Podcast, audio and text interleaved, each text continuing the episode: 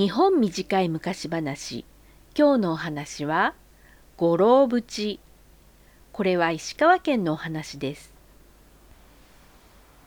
白峰村の大道谷川という川に五郎淵という深い淵があります。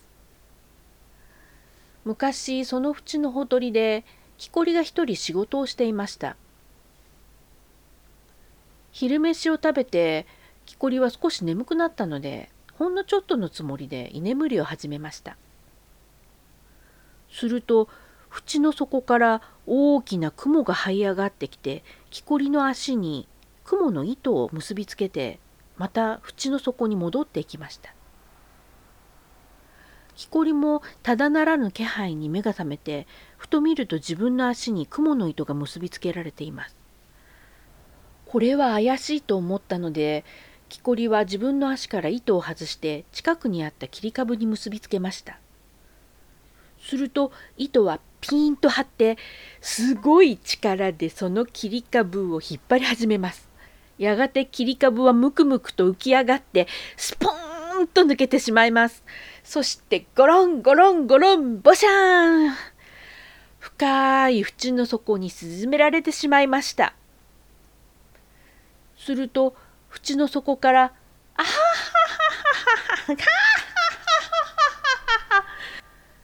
甲高い笑い声が聞こえました人間を引きずり込んだと思ったら切り株だったのがよほどおかしかったのでしょう五郎淵には瓦目と呼ばれる化け物が住んでいると言われています瓦目はカッパのような化け物ですそれが時々大きな雲に化けて淵に人間を引きずり込んで神の子と呼ばれるものを取って殺してしまうと言われています。トッピンパラリのプ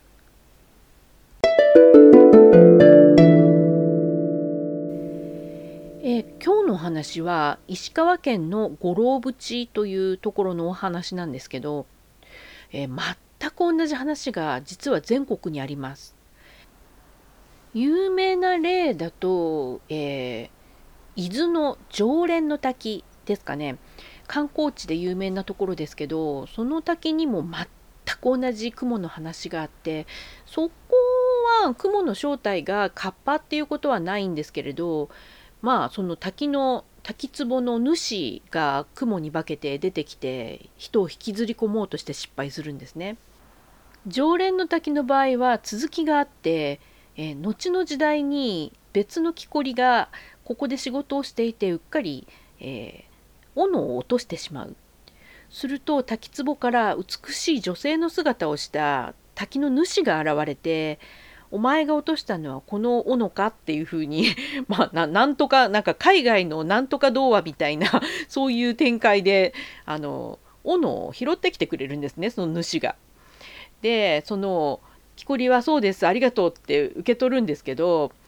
これは返してやるからその代わり私のことを決して人に話してはいけないっていうふうに言われるんだそうです。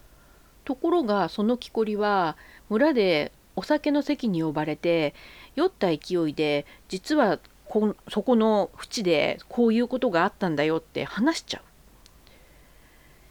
するとその木こりはベロベロに酔っ払ってぐーって寝ている間に息を引き取ってもう二度と目を覚ますことがありませんでしたっていうお話になっています。常連の滝の例みたいにまあ続きのある場合もあるんですけれど大抵は、えーと、雲の糸を切り株に結びつけておいたので助かりましたっていうところで終わっています。なぜかカッパがわざわざその大きな雲に化けて人を引きずり込むっていう話になっている地方が結構あるみたいでそこが不思議というかモヤモヤする点ではありますね。ということで今日のお話はこれでおしまい。またいつになるか分かりませんがこの番組でお会いしましょう。